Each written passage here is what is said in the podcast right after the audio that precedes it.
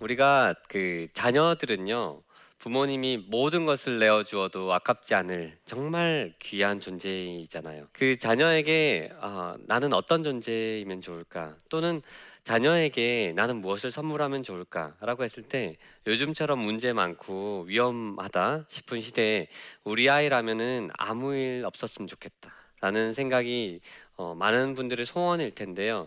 그런데 아무 일이 없었으면 좋겠다 라는 것이 소원일 뿐이지, 우리가 살아본 인생을 돌아보아도 그렇고 우리의 경험이나 역사적으로 돌아보아도 아무 일 없다라는 것은 있을 수가 없는 일인 거잖아요. 과연 아무 일 없는 일이 있을 수 있을까? 그렇다면은 저는 우리 아이들을 위해서 이렇게 기도해요.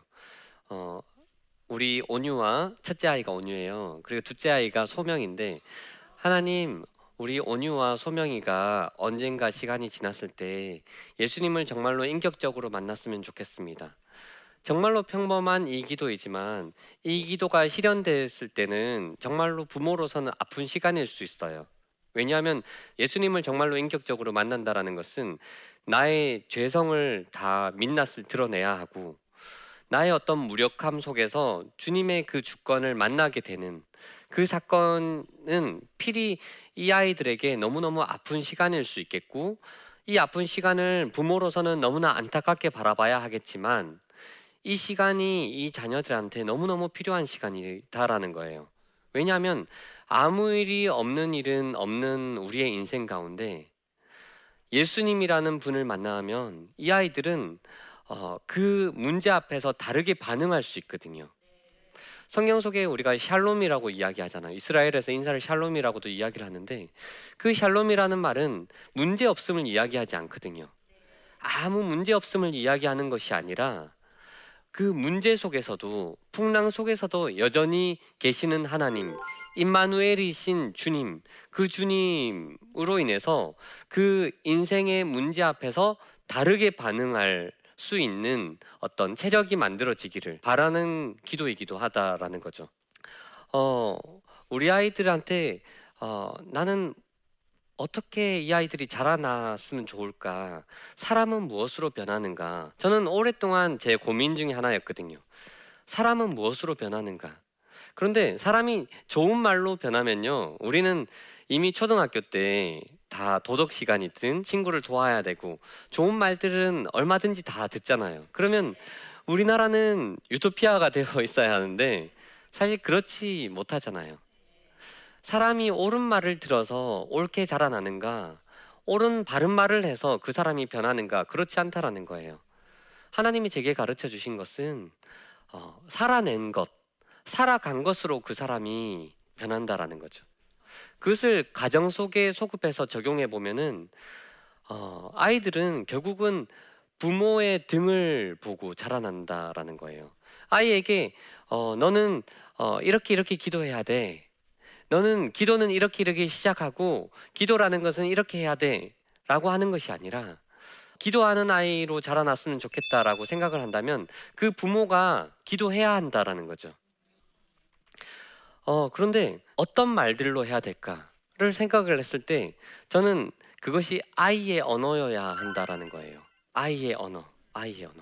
저는 기도하는 게 되게 무서웠거든요. 두려웠거든요. 저희 아버지가 장로님이고 저희 어머니가 권사님이신데, 아니 기도를 얼마나 오래 하시는지, 그리고 얼마나 멋진 말들을 집어넣는지, 제가 이렇게 들었을 때는 저는 그렇게 할 자신이 없는 거예요. 이렇게 그 여러 가지 학창 생활을 보내고 청년부에서 활동을 해도 기도할 타이밍이 되면요, 눈치껏 도망가죠. 일어나죠. 지금은 기도할 타이밍이다. 왜냐하면 나는 그런 말들을 써서 기도할 자신이 없으니까.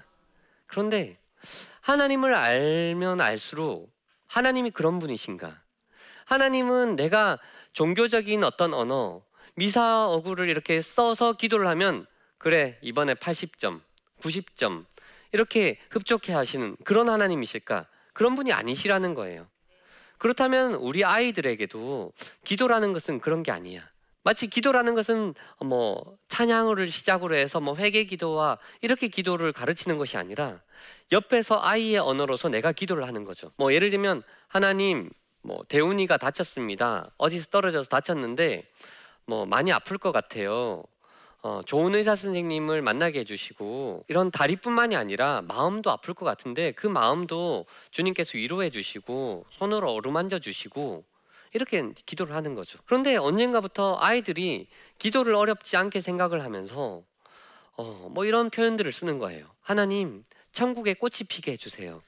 하나님, 양치 못하는 친구들 양치 꼭 하게 해주세요. 오늘 밤에 무서운 꿈 꾸지 않고 하나님 꿈만 꾸고 하나님 꿈만 좋아하고 예수님을 더 복도 사랑하게 해주세요. 예수님 이름을 기도합니다.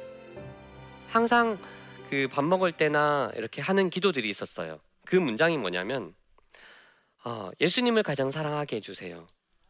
그러면 제가 이어서 이렇게 기도를 하는 거죠. 아니에요, 아니에요, 하나님, 제가 온유와 소명이보다 더 예수님을 사랑하게 해주세요.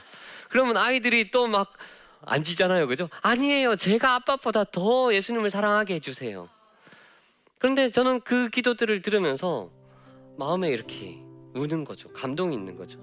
하나님, 이 기도를 응답해 주세요. 하나님, 이 기도를 응답해 주세요. 아이들은 우리가 자라나는 데 있어서 기도할 때 방해꾼이 될 때가 많아요, 그죠? 우리가 기도를 좀 하려고 하면은 당장 잠옷실에서 기도를 하는 경우에는 거의 전쟁터죠, 전쟁터. 예배를 드릴 수도 없고 기저귀를 갈고 왔다 갔다 하고 완전 기도의 방해꾼이잖아요. 그런데 언젠가 제가 시각장애인 가정 가운데 가서 기도를 해준 적이 있었어요. 그런데 너무너무 좁고 협소한 곳에서 정말 장난꾸러기 두 아이가 있었는데 기도를 하는데 정말 적극적으로 기도를 방해했어요. 한 명은 제 등과 목에서 말타기를 했고요, 한 명은 제 목젖을 막 흔들었어요. 그렇게 기도를 하는데 그 아이들은 우리가 그 방해에도 불구하고 기도하는 그 시간을 통해서 이 아이들은 기도를 배워요. 우리 부모에게서 이것은 가장 본질적인 것이구나, 우리 부모에게는 이것이 정말로 중요한 것이구나, 방해받지 않고 기도하면 참 좋아 보이지만 그것이 아니라 방해하는 그 시간을 통해서 나한테 정말로 중요한 것은 무엇이야 라는 것을 이 아이들에게 가르쳐 줄 수 있는 시간이라는 거예요. 각자마다 정말로 여러 가지 실험들을 해보는 거예요. 같이 산책을 하다가 우리 집까지 가는데 이제 한 7분 정도가 남았는데 우리 그 친구를 위해서 기도할까? 라고 하면서 산책을 하다가 기도하고, 이렇게 차를 타고 가다가 내비게이션으로 이렇게 보다가 목적지까지 몇 분 남았는데 우리 그 친구를 위해서 기도해야 되지 않을까? 라고 하면서 기도를 하고, 여러분들의 가정 속에서 우리 아이가 어떻게 자랐으면 좋겠다, 이랬으면 좋겠다라는 것들을 시행착오를 겪는 거예요. 시행착오를 겪으면은 이 아이들은 그 시간을 통해서 배운다라는 거죠. 저희 그 아내는요, 기도를 하다가 하나님이 6살 때까지는 아이를 돌보라는, 유치원도 보내지 않고 엄마가 돌보라는 그런 마음이 있어서, 그래서 순종해서 그 아이를 계속해서 키웠었어요. 제가 집안에서도 이제 작업실처럼 쓰고 있어서 남아있는 공간이라고 해봤자 크지 않거든요. 그런데 그 크지 않은 좁은 공간에서 이제 두 아이를 6살까지 이렇게 키우는 거죠. 저는 그 시간이 너무너무 감사한 거예요. 그 시간을 통해서 우리 아이가 어떠한 아이인지, 우리 아이의 성격이 어떠한지, 항상 좋은 면만을 부모가 주는 것이 올바른 교육법이 아니라, 부모는요 아이에게 결핍도 가르쳐 줄 수 있어야 되거든요. 그러니까 그 여러 가지 갈등과 이 아이들의 어떤 성격들을 부모가 가장 가까이에서 보고, 또 이 아이에게 가장 잘 놀고 가장 잘 재우고 하는 어떤 시간들을 적절하게 되게 잘 보냈던 것 같아요. 그러다가 아이가 6살 때가 되었을 때 하나님이 인도해 주셔서 이사를 가게 되었는데, 엄마의 어떤 리서치를 따라서 유치원을 보냈어요. 오랫동안 부모 밑에 있다 보니까 항상 입에서 농담처럼 나는 이제 부모 곁을 떠날 때야 이러면서 조그만 애가 그렇게 얘기를 하곤 했는데, 그 유치원에 갔는데 그 유치원이 너무너무 잘해주다 보니까 1년 정도가 지나니까요 소문이 너무너무 많이 나서, 그래서 그 TV에서만 보던 막 몇백 대 1 경쟁률이 돼버린 거예요. 그런데 그 유치원에서 연락이 왔어요. 경쟁률이 너무너무 심한데 이 그 온유의 동생은 이런 경쟁률 없이 들어올 수 있습니다. 친동생이기 때문에. 그래서 그 빨리 보내주세요 라고 해서 이 소명이를 유치원에 보냈어요. 보냈는데 그리고 일주일 정도를 아내가 기도를 했어요. 기도를 하다가 유치원에 이렇게 전화를 했죠. 죄송합니다. 이 둘째는 아직 6살이 되지 않았기 때문에 5살이기 때문에 제가 맡아서 기를게요. 유치원에서는 이해를 못하는 거죠. 가장 최적의 시간입니다. 이 기회를 그냥 버리면 안 됩니다. 경쟁률이 너무너무 센데. 그런데 괜찮습니다. 이 아이를 유치원에 보내지 않아도 괜찮습니다. 왜냐하면은 하나님이 말씀하신 마음이 있는데 그 마음을 온전히 순종하고 싶어서 이 아이를 그렇게 한 거예요.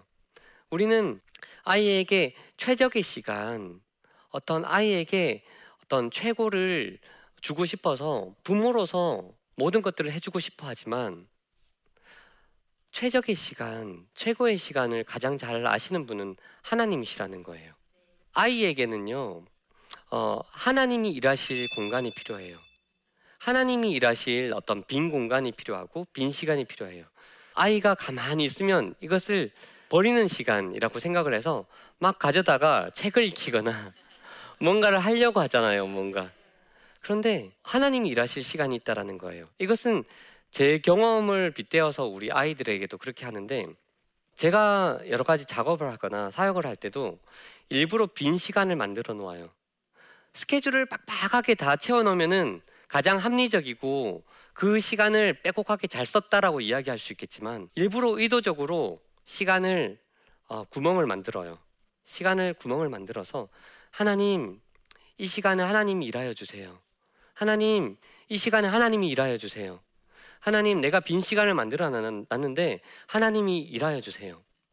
때로는 그 시간이 무의로 버려질 수도 있지만 내 믿음의 어떤 고백인 거예요. 그런데 10여 년 동안에 하나님은 그 시간을 통해서 너무나 많은 간증들을 제게 주셨어요. 아이의 마음에 책장이 있다라고 한다면 부모는 온갖 것으로 온갖 좋은 양서들을 이렇게 꽂아 넣죠. 이 책도 읽어야 돼, 이 책도 읽어야 돼. 빼곡하게 채워 넣죠. 하지만 하나님이 일하실 빈자리를 만들어 놔야 된다라는 거예요. 아이의 마음의 책장에 하나님이 꽂으실 수 있도록 그 빈자리를 만들어 놓으면, 하나님 이 아이들에게도 빈 시간과 이 아이들에게도 빈 공간이 필요합니다. 하나님 일하여 주세요. 도상은 상상력의 근거가 된다라는 말이 있어요. 이 말을 바꾸어 이야기를 하면은 우리가 본 것이 상상력의 기초가 된다. 그러니까 우리가 경험한 것이 상상력의 기초가 된다라는 말인 거죠. 그렇다면 나는 이 아이들한테 무엇을 줄 것인가? 무엇을 제공할 것인가? 라고 했을 때 수많은 어떤 빈 시간을 통해서 그저 비가 내리고 아무것도 아닌 어떤 창밖을 보는 그 시간을 통해서 이 아이들은 너무나 많은 것들을 배워나간다라는 거죠. 저희는 막 크고 대단한 것을 말씀하신 게 아니라 그저 나가고 들어올 때마다 아이를 위해서 기도해줘라. 그리고 안아주고 사랑해준다라고 이야기해줘라. 그리고 살아갈 수 있는 아이로 자라게 해줘라. 뭐 이 정도였어요. 이 아이를 명문대에 보내라 라고 하면 나는 좀 고민이 되고, 이 아이를 뭔가 이런 재능을 탁월하게 만들어내라 라고 하면 저는 어떻게 해야 될까 다시 고민해야 되겠지만, 내가 나갔다 들어왔다 하면서 고민하고 기도하고 사랑한다 말해주고 이런 일들이 있었어요. 아이와의 시간들은 참 많은 일들이 있었는데, 한날은 아이가 제가 늦은 밤에 집에 들어왔는데 아이가 이불 안에 이렇게 급하게 들어가서 자는 척 하는 거예요. 그런데 아내가 이렇게 손짓을 하면서 아이에게 손을 얹고 기도해줘 뭐 이런 신호를 보였어요. 그래서 무슨 일이지? 라고 하면서 아이에게 손을 얹고 기도를 하는데 그 아이가 막 깔깔 웃으면서 막 뛰쳐나왔어요. 그러면서 엄마 봤지? 그러니까 엄마랑 내기를 한 거예요. 엄마 봤지? 아빠는 내가 자고 있으면은, 들어왔는데 내가 자고 있으면 분명히 내 몸에 손을 얹고 기도해 준다라고 내가 얘기했지, 내 말이 맞지 라고 이야기를 한 거예요. 그런데 전 너무너무 감사한 거예요. 왜냐하면은 내가 매 순간 그렇게 하지 않았었거든요. 할 때도 있고 하지 않았을 때도 있지만 중요한 것은 뭐냐면 이 아이는 그렇게 믿고 있었던 거예요. 아빠는 내가 잠들어 있든 그렇지 않든 항상 나를 안고 내 몸에 손을 얹고 기도해 주는 아빠야. 나를 위해서 기도해 주는 아빠야. 우리는 이 아이들과 물리적으로 모든 시간을 함께 할 수가 없잖아요. 아이가 커가면 커갈수록 자신의 인생을 살아가는 거죠. 그런데 우리는 마치 단거리 달리기 뛰어야 하는 아이처럼 아이를 체근하거나 이야기하는데, 그게 아니라 너희가 살아가야 할 인생은 우리가 생각하는 것보다 훨씬 길어. 마치 마라톤과 같은 이 긴 인생을 어떻게 살아갈 것인가, 이것을 주님의 마음으로 호흡하고 주님의 마음으로 키워나가야 된다라는 거죠. 내 아이, 내 목숨보다 귀한 내 아이는 내 아이이기 전에 하나님의 자녀이다 라는 것을 꼭 기억하셨으면 좋겠습니다.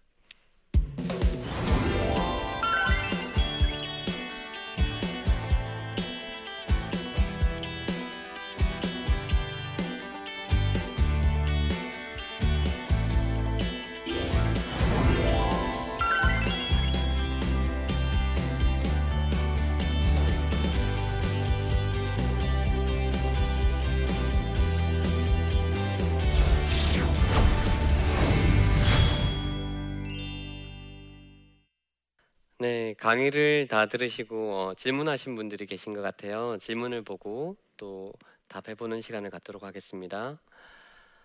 육아휴직이 곧 끝나 복귀를 앞두고 있습니다. 아직 아이가 어려서 걱정이지만 복직을 포기하자니 제 경력이 단절됩니다. 어린이집에 아이를 맡기는 것만이 답인지 잘 모르겠습니다. 이것은 쉽지 않은 문제인 것 같아요. 저희가 6년 정도 아이를 돌봤다라고 해서 이것이 답이다라고 저는 생각하지 않아요. 왜냐하면 하나님은 각자에게 당신의 뜻과 계획이 있는데 기도하고 하나님이 주신 마음을 따라서 순종하면 될 것 같아요.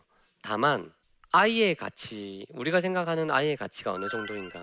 신자본주의 시대에서는 모든 것을 돈으로 판가름하잖아요. 이것은 얼마짜리, 이것은 얼마짜리. 그런데 아이는 당장 돈으로 환원할 수가 없거든요. 그러니까 아이를 돌보는 것이 아무 가치 없어 보이는 일처럼 느껴질 때가 있는데 그렇지 않다라는 거예요. 이 아이의 가치가 어떠한 가치인가? 저는 천국의 가치이고 하나님의 기업이다 라고 한다면 그 가치를 염두에 두고 또 하나님이 주신 마음을 따라서 기도하면 좋을 것 같습니다. 연년생 아이들과 함께 예배를 드리는 것이 여간 힘든 일이 아닙니다.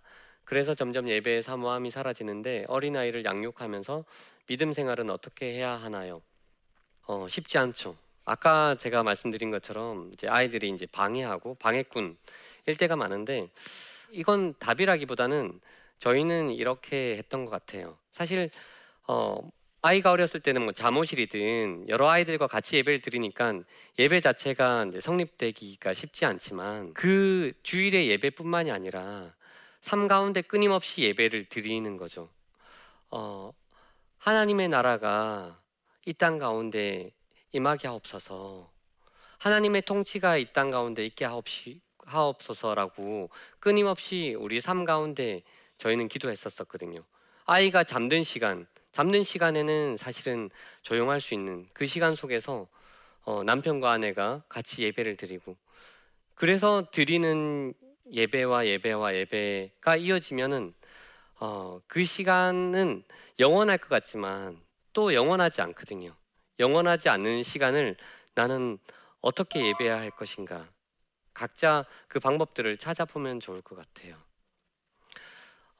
아까 제가 말씀드렸지만 아이의 존재는 우리가 생각하는 것처럼 작고 부족한, 지금 보기에는 정말 겨자씨 같아 보이지만 이 겨자씨가 이 땅에 심겨졌을 때는 온갖 새들이 깃들 수 있는 큰 나무가 된다라는 거죠. 그렇다면 씨앗과 큰 나무는 같은 거잖아요, 그죠? 그렇다면은 정말 작아 보이는 이 아이를 보고 하나님이 이루실 언젠가의 그 시간들을 기대하면서 대했으면 좋겠어요. 그렇게 대할 때 아이의 언어로서 하나님이 일하실 빈 시간과 빈 공간을 만들고, 이 아이는 내 백성이기도 하지만 하나님의 백성입니다 라고 하나님께 맡겨드리는 그런 고백들이 필요할 것 같습니다. 네, 지금까지 강의를 들어주셔서 감사합니다.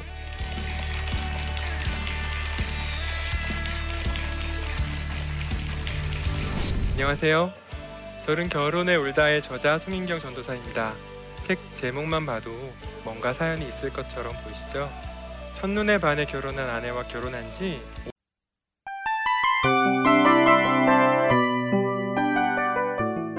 5... 이 프로그램은 청취자 여러분의 소중한 후원으로 제작됩니다.